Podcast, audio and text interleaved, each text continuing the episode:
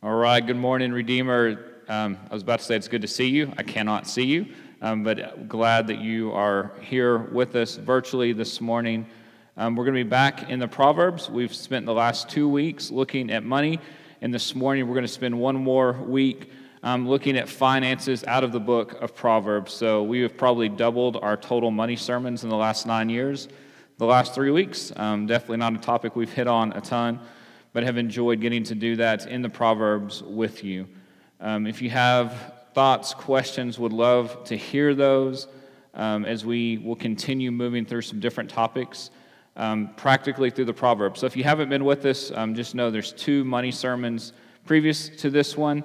Um, and we have been working through the Proverbs now for a series of weeks, um, looking at these uh, bits of wisdom um, re- being reminded and understanding that wisdom is not um, holding knowledge, but that it is being skilled at living, that it is living as God has created the world and walking in obedience to Him, and that wisdom is found um, itself in Christ, um, that we need Him, need to pursue Him, need to ask Him for that wisdom.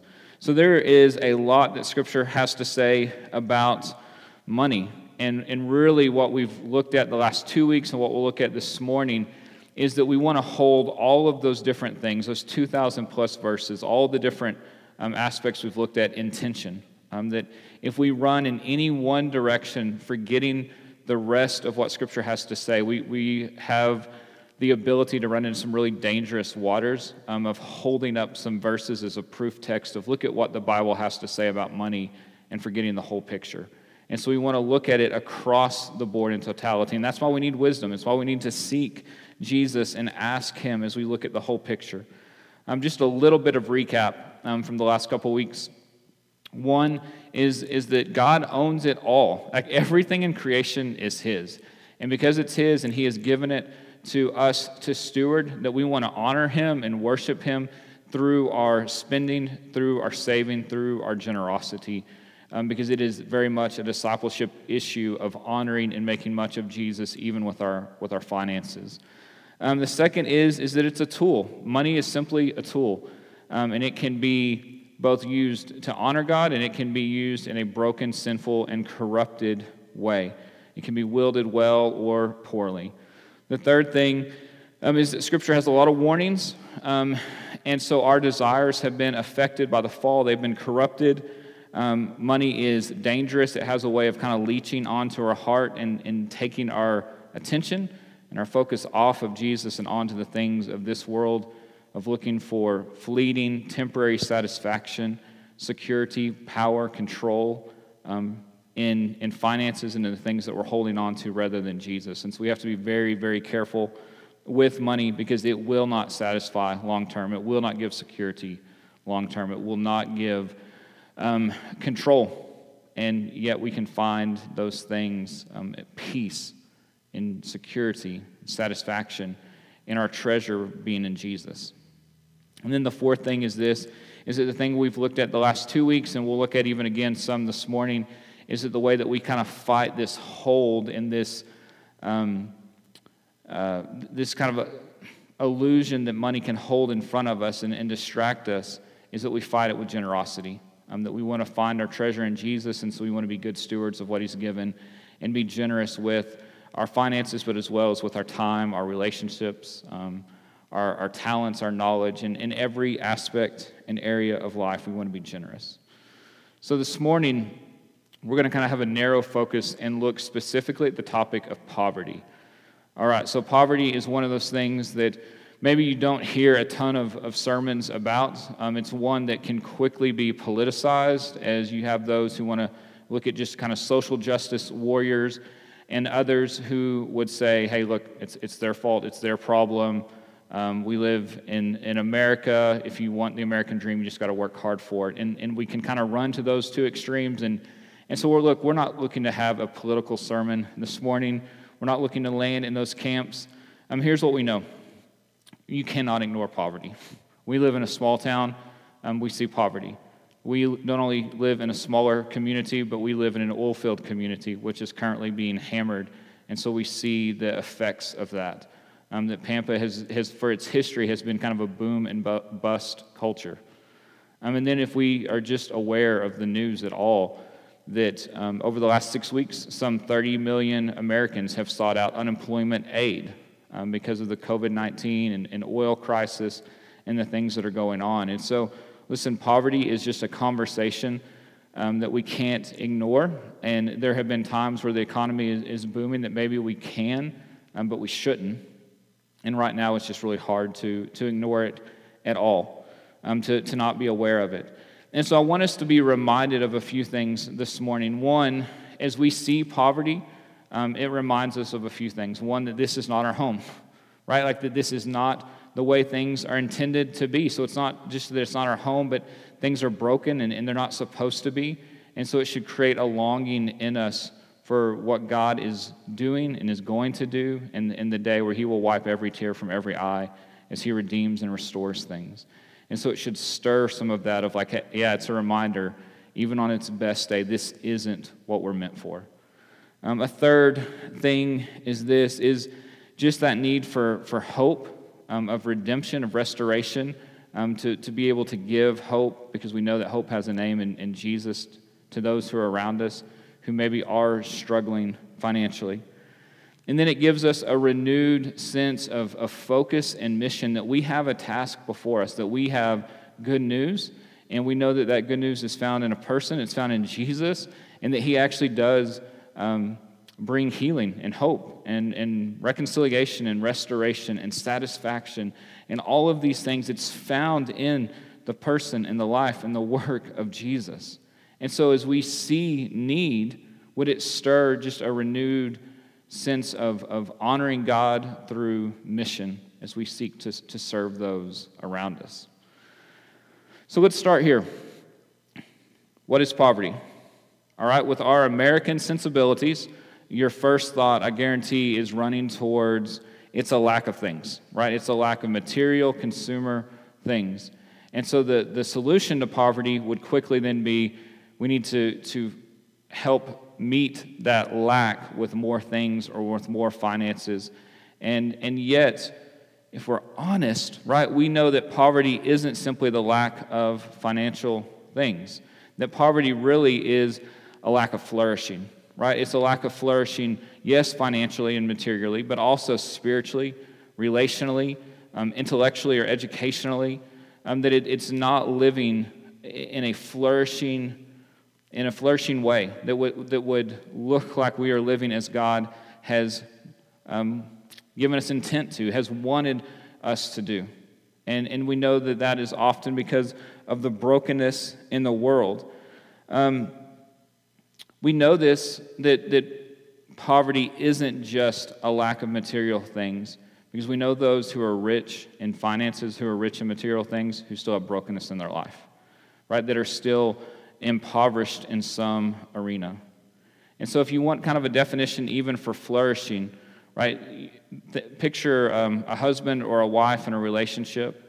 Um, and, and just because they are in that relationship and have that identity, you could ask the question are they flourishing in it? Right? Are they, are they, or are they wilted? Right? As you look at them, you go, oh, yeah, she's, she's technically a wife, but she's not flourishing. She just seems wilted versus the marriage is going well, and look at her flourishing, and she is healthy and happy and whole. Um, and so when we think about poverty, and, and we say that we want instead, instead of poverty, we want to look at flourishing, that we want to see those who are vibrant and not wilting in regards to relationships and to spiritually, money, um, and even education. All right. So, as soon as we begin to talk about poverty, for those who haven't ever been in it um, or who are f- maybe kind of far removed from it, or it doesn't seem like it's even a possibility in your life, sometimes there can be a tendency um, to go, hey, it's, it's their fault. They have done something wrong. It's a character flaw, it's a, it's a laziness issue. It, they have done something, and it is their fault. And if they didn't want it to be that way, then they would fix it. And so I want us to then to look at what does Scripture say? Like, how does poverty actually occur, and why does it occur? And the first is this it's due to the fall, right? As we, as we have looked at the Proverbs, we have consistently gone back to that God set creation in motion, right? And it was perfect in perfect harmony with, with relationships with Him, with one another, and in creation. And then with sin and rebellion, when, when Adam and Eve rebelled against God and His holiness, that things were fractured and broken. The ground was cursed, pregnancy became difficult, death entered, sin entered, um, national or natural calamities and disasters entered the world, and things were irrevocably like broken in need of redemption. And that's why we have the whole story of Jesus coming to restore and to redeem. That creation is groaning, re- longing for the day of perfection and knowing that God will once again do that. And so, as we look back, that we know that part of the reason that there is poverty is simply that the world is broken, that it is not as God originally intended. And so, circumstances and sin have entered. Um, the ground is cursed, so it doesn't always put forth what we need. Um, that things break, that we have things like pandemics that take those who are right on the razor's edge and, due to economic insecurity, throw them into poverty. That we see natural disasters that wipe out communities, tsunamis that wipe out villages, right? And these type of things just can bring poverty with them. It's just the way of our broken world, right? No one's fault, just brokenness. The second is this is that laziness that we, we kind of mentioned briefly a minute ago actually does play a role in it. Like poverty can be due to laziness. Listen to Proverbs 10, verse 4. A slack hand causes poverty, but the hand of the diligent makes rich, right? Like just this idea of look, the one who doesn't work, the one who isn't diligent, is going to bring about poverty most often in their life. If we turn over to Proverbs 21, Verse 25 The desire of the sluggard kills him, for his hands refuse to labor, right? Like that his desires for anything other than work are going to bring about his demise because he's not going to have what he needs. And then one final this is Proverbs 24, beginning in verse 30. I passed by the field of a sluggard, by the vineyard of a man lacking sense. And behold, it was all overgrown with thorns. The ground was covered with nettles, its stone wall was broken down. Then I saw it and considered it. I looked and received instruction a little sleep, a little slumber, a little folding of the hands to rest, and poverty will come upon you like a robber, and want like an armed man. Right? Like just this short vignette of this scene of one noticing the guy not working, who's let his property go into disrepair and in the in, in what's the outcome? It's poverty.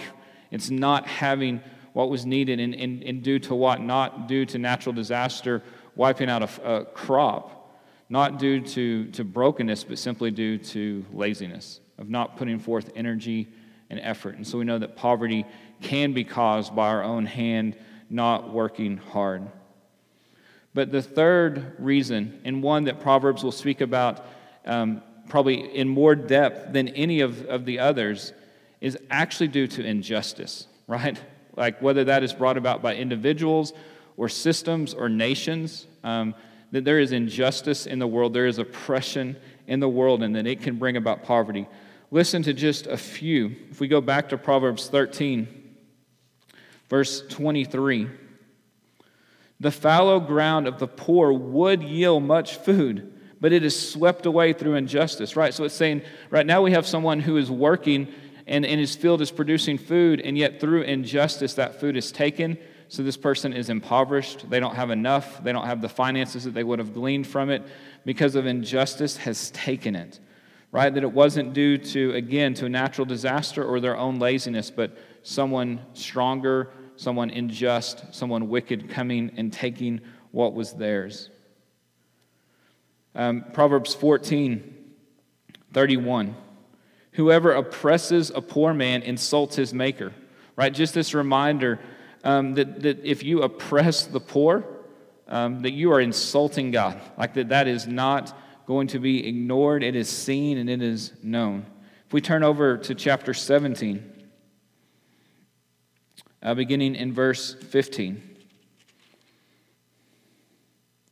He who justifies the wicked and he who condemns the righteous are both alike an abomination to the Lord, right? Just cutting to the chase of saying, listen, if you are going to be unjust, if you're going to hold others down, you are an abomination in the sight of the Lord. Verse 23, also in chapter 17. The wicked accepts a bribe in secret to pervert the ways of justice, right? That there are those who will take money from others in order to make sure that justice does not occur. And listen, sometimes that simply means that people are wrongfully convicted. Other times it means that poverty comes because they are being subverted and kept from moving forward. If you look at um, verse 5 of chapter 18, just one chapter over, it is not good to be partial to the wicked or to deprive the righteous of justice. And then if we turn to chapter 22, verses 7 and 8, the rich rules over the poor, and the borrower is slave of the lender. Whoever sows injustice will reap calamity, and the rod of his fury will fail. Right? Like the, the rich can rule over the poor, um, and, and, if, and they can enslave them and oppress them. Verse 16 of chapter 22. Again, just frank conversation. Whoever oppresses the poor to increase his own wealth or gives to the rich will only come to poverty. Right? Just this reminder of like, it's not the way things are meant to be. It's not the way things are supposed to be, and that God is seeing and is aware of it. One final verse. This is also in chapter 22, verse 22 and 23. Do not rob the poor because he is poor or crush the afflicted at the gate, for the Lord will plead their cause and rob life those who rob them. Right? Just this idea that God is seeing the injustice happening, but sometimes poverty comes not due to circumstances in the world, not due to laziness, but due to injustice. Again, for whether it's individuals or, or, or, or corporations or nations, that they come in and they choose a people and they hold them down for their own gain and to make sure they're impoverished, right? We, can, we could spend the rest of the day talking about the way this has played its way, it's, it, it's the way it's played itself out in human history, even in our own nation, right? That we have seen injustice leading to poverty. And so we cannot be so quick to say it's their fault or it's a character flaw. Um, in Amos, that we looked at, a book that we w- walked through last year, right? That God is showing his ferocity and his anger at the injustice of a people who are called by his name, who are meant to reflect his glory, and yet who are holding down the poor because they are rich, who are putting false weights in baskets to make sure that they're getting more grain for less money, who are doing these things to cheat people, and yet are not looking like God, not being generous at all. And he is saying, Look, judgment is coming, and it's coming because of the way you have treated these people in part. So now we've seen what is poverty, how does it happen? Let's, let's, let's move into this. What do we do? Right? Like, what is our response um, as a people who are not impoverished? Right? And even if, if maybe as you're watching this, you think, hey, I kind of, I am impoverished. Um, maybe, right? Maybe in America, um, but for the most part, not in the eyes of, of the world. Right? And so let's, let's be honest with that, um, that the, the Joneses that we're, we're trying to keep up with are, are not the scale that God has called us to. Okay? So, what do we do? The first thing is this we need to know something. what do we need to know? We need to know that the worst thing isn't being materially poor, right? That there are worse things than being poor. And for some of us, we would think, man, poverty, not having control, not being able to take vacations, not knowing if I can take care of my kids, not that would be the worst thing I could imagine. And yet, listen to the Proverbs. If we turn back to Proverbs 15, verses 16 and 17. Better is a little with the fear of the Lord than great treasure and trouble with it. Better is a dinner of herbs where love is than a fattened ox and hatred with it right? Just this idea that if we, if maybe we don't have enough, that if we have God, if, we, if we're trusting Him, if we're walking in His wisdom, it's better to not have enough than to have a feast before us with, with hatred and trouble and spite with it, right? That, that poverty is not the worst thing. If you turn over to chapter 16, verse 8, better is a little with righteousness than great revenues with injustice, right? Again, just plain speech. It is better to have less and be righteous right before God than to have great revenue streams that have been brought in by injustice. And then if we look at verse 1 in chapter 17, better is a dry morsel with quiet than a house full of feasting with strife. Just kind of a similar picture to chapter 15, that it's better to have a little, um, to, to want a little, um, and yet to be avoiding trouble and strife, um, even if feasting comes with it. And then one final verse. This is uh, verse 22 of chapter 19. What is desired in a man is steadfast love. Church, listen to this. And a poor man is better than a liar. Right? Just saying, listen, there are things worse than poverty. And being spiritually poor, being morally poor, is far worse than being materially poor. Right? The Proverbs are just going to continue to reiterate that. Um, so as we think about um, the American poor, as we think about the globally poor, one of the, the advantages of not having a lot of material things, and I, and I know there's not a ton of advantages, but one is that we're not distracted, right? Because we're not distracted by straining to hold on and keep something that was never meant to be kept by our own strength and power, because we are being stewards of God's things. And the second is this is that their hope is never going to be in this life. It's never going to be about just maintaining this life and this status quo or gaining more. Their hope is always going to be looking to the future when God is redeeming and restoring, right? Because we are co heirs with Him. And so their hope is not in this life, which was never meant to be our home in the first place. And one of the, the devious ways that wealth can come in, and listen, it is a tool and it can be used for good right? But that it can distract our hearts and it can take us off of mission and off of worship of God, of making us focus on keeping what is ours and being distracted by those things. And so let's just know that the worst thing isn't being materially poor. The second thing is this is what do we do? We want to reflect God's image, right? We don't want to be like the people of God in Amos who have dishonored him, we want to rightly reflect God's image. So, how do we, how do, we do that? In one, the first way is that we want to be relational, right?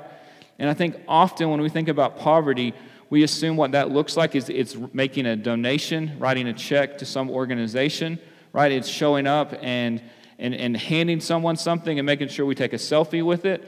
Um, and what we're doing is we are promoting ourselves. Um, we are wanting to be the hero we're wanting to be seen as, as a knight in shining armor swooping in to rescue. And yet, as we think about how did God pursue us, He pursued us through relationship, right? That Jesus comes in the flesh to be Emmanuel, God with us, to walk among the poor, the broken, the needy, right?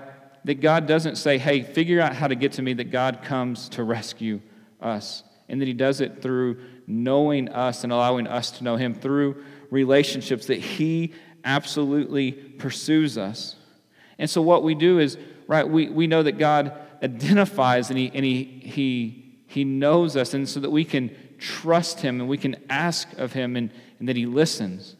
And so, one of the things that we do is we reflect God's relational characteristics. And so, we don't look to just give and push it aside to forget, but we look to enter into relationship to identify with, to know, to ask questions, to shut up and just listen, to hear how they would define poverty and struggle and issue, right? To see what it is that they might actually want help with and not assume that we know best.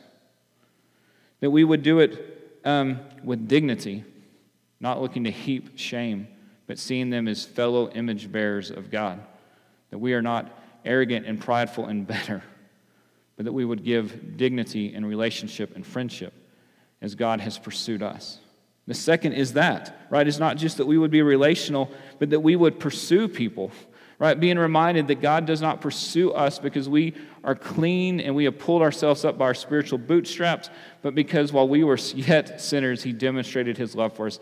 He rescued us at the cross, Romans 5. And if we look at Romans chapter 12, we hear Paul talking to the church in Rome. And in verse 16, he says this Live in harmony with one another. Do not be haughty, another word for proud. But as, he says, so don't be proud, but associate with the lowly. Never be wise in your own sight. One of the specific commands to the church was to, to pursue those who you might think of as less than you And not so that we would put them in categories, but that we would be remembered that we were so spiritually impoverished that we needed Jesus to relate to us, to pursue us, to know us, to rescue us. And that we would do it, uh, we would pursue people out of a desire to see them flourish, right? Not for our own glory, not to heap shame, but for their good and for the glory of God. The third is this so we would be generous out of like just an overflow of joy. And so that if we have the ability to make money, we would not see that as shameful. We would not see the ability to save and to have much as something that Bible condemns, but we would see that God has put us in a position to have much so that we can give much. That we would be a generous, overflowing people for the good of those around us, that they would flourish, right? That we would actually know the needs and be able to meet the needs that are there, not just the ones that we assume, right? That it wouldn't be for our pride, but it would be for their good. The fourth thing is this that we would be a relational people, that we would pursue people, that we would be generous, but that we would also be seeking to redeem, right? And, and one of the dangers of talking about poverty is, is, that we begin to move into social justice and that we can begin to offer sometimes help, right, without, without love, or we can offer love without, without help, right? So listen to what James says in chapter 2, James 2, beginning in verse 15. If a brother or sister is poorly clothed and lacking in daily food, and one of you says to them, Go in peace, be warmed and filled, without giving them the things needed for the body, what good is that? So faith by itself, if it does not have works, is dead. Right? James is just speaking frankly, and he says, Listen, if someone has a need and you tell them, Hey, man, we love you, I go, I go with the peace of God, and you don't help them, it's not helpful. right? And yet we also know that the flip side of this is that if we only take care of financial needs, of food needs, of clothing needs, of education needs, and we fail to tell of a spiritual need that we have, if we fail to share of the glory of Jesus and the fact that, that God has come to rescue us, who has lived the life we never could live, and we as rebels needed rescue. And Jesus has lived the perfect life. And then in our place, was crushed and, and, and took, absorbed the wrath of God in our place because we couldn't have stood. And then beat our enemies, sin and Satan and death, and stands today alive. Right? That he is calling us to be sons and daughters of the King, to be adopted into the family, to be co heirs of all things with Christ. If we fail to share that message of hope and of rescue, then we've missed the point because we've only given a temporary fix to an eternal problem. And they will one day stand right? Apart, having nothing, right? We don't stand on our own before God because we will be wiped out. We need Jesus, His righteousness in our place. And so we want to meet legitimate needs, but we also don't want to do that without offering the hope and the beauty, that the treasure that Jesus is in this life and in the next. The glory of the good news of the gospel. Listen to how Paul writes this in 2 Corinthians chapter 8, verse 9. For you know the grace of our Lord Jesus Christ, that though he was rich, right, he owns it all, yet for your sake he became poor, so that you by his poverty might become rich. Church, for those of us who are in Christ, who know him, who trust him, who follow him, we are rich despite what you have, small or much materially. You are rich in Christ because you are a co heir with the God of the universe, right? The one who owns it all has brought you into the family, who has taken you from an enemy and a rebel and has brought you in and says, Not only do I love you, I like you, and you're in this family and you're mine, and it's yours as well. Right? And so we want to offer this sort of redemption. We want to be able to enter in and say, Look, we're broken as well. We were in need of rescue. Right? It's why we can pursue. It's why we can relate. It's why we can identify. It's why we can be generous because our Father was first generous. And that's why we have um, something to be generous from. And that we would offer salvation knowing that the arm of the Lord is not too short to save. And lastly, it's this. I want to read from Proverbs 31, verse 8 and 9. Because the, the question was, is what do we do? And, and, and we want to know, right? We want to know that the worst thing isn't in, um, material poverty. We want to reflect God's image. And finally, we want to, we want to seek wisdom and see what it, where has God placed us specifically, individually, right, as a church, as a family, and as, a, as an individual to impact the poverty that is around us, right? Because He's done that. He is in control, He is sovereign. Listen to what Proverbs 31 8 and 9 says Open your mouths for the mute, for the rights of all who are destitute. Open your mouth, judge righteously, defend the rights of the poor and the needy right and so here's the answer to this what do, how do we seek wisdom and action on what god has equipped and called us to do the first thing is this is we don't ignore it we don't not do anything because he has told us to open our mouths and be a defender for justice and righteousness right of those who are destitute who are needy who are poor that we are meant to act okay and so this could look like um, you engaging a single working parent knowing that they are absolutely exhausted, that they need help, right? Maybe just with babysitting, maybe just with um, a, a night out, maybe it's groceries, maybe it's financial, but maybe it's just a relationship of someone to vent to and to be encouraged by and to know that they are seen and not alone, right? That God sees us and that we're not alone, right? We are reflecting His character and His relationship and His pursuit of us as we pursue others, right? and that we do this by seeing those around us. We don't assume what their need is. Um, so, a while back, I decided I was going to ask Carmen, what is the one chore around the house that you just currently hate doing? How could I help out?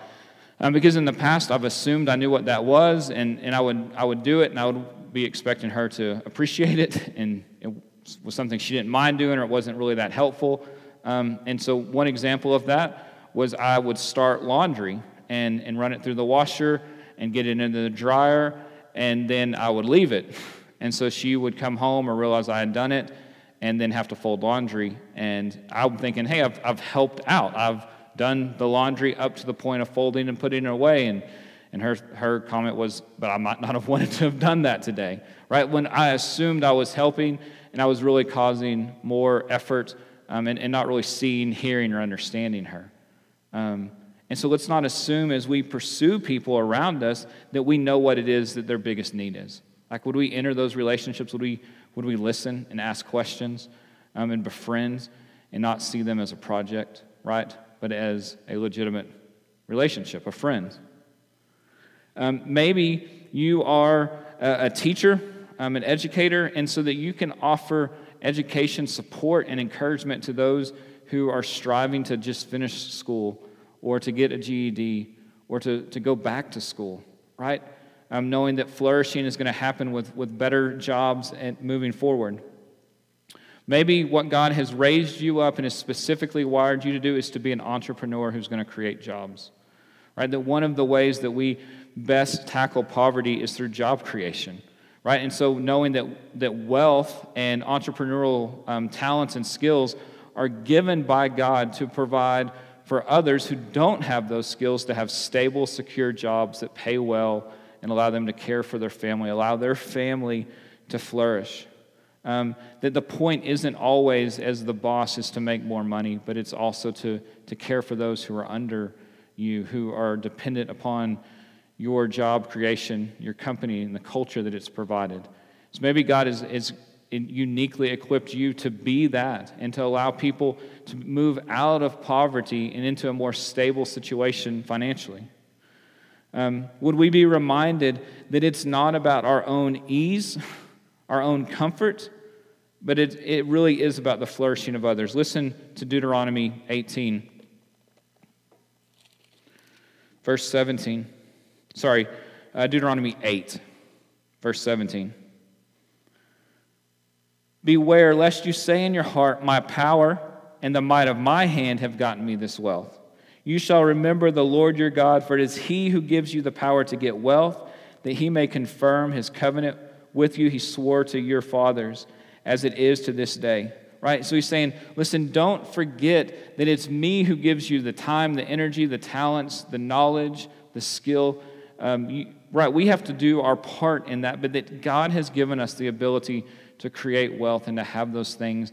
And it's not just for our ease and our comfort and to tell others they should try harder and do better, but it is to bring about human flourishing for the glory of God, right, and the good of creation around us. Maybe the, the wisdom that we need to seek and the action that we need to take today is confession. It's confession that we haven't sought out um, looking to, to open our mouths for the poor, or maybe we've actually been an oppressor. Look at just a, a couple more Proverbs as, as we get close to the end here. Proverbs 15 11. Sheol and Abaddon lie open before the Lord. How much more the hearts of the children of man? Verse 2 of chapter 16 All the ways of a man are pure in his own eyes, but the Lord weighs the spirit. And then verse 3 of chapter 17 The crucible is for silver, the furnace is for gold, and the Lord tests hearts. So maybe you have, have gotten away with it. Maybe you um, have thought it was okay, and yet, even in this moment, the Spirit is beginning to just bring conviction. That the Lord knows, right? Even if no one else does, He knows where we have potentially been the oppressor or the one who um, has brought injustice.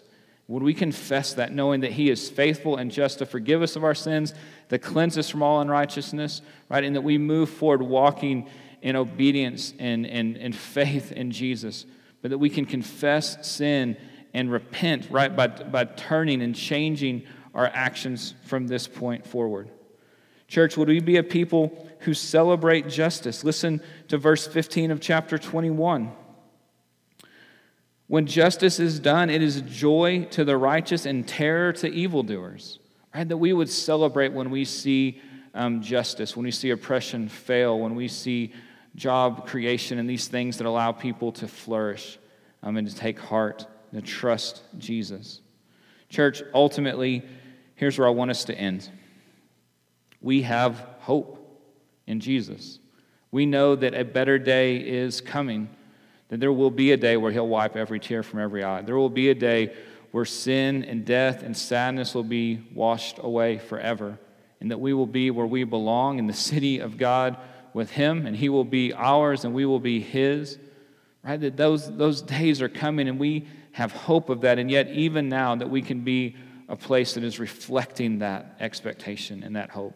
We can be a light in the midst of darkness. We can be a hope because of Jesus and that He is alive.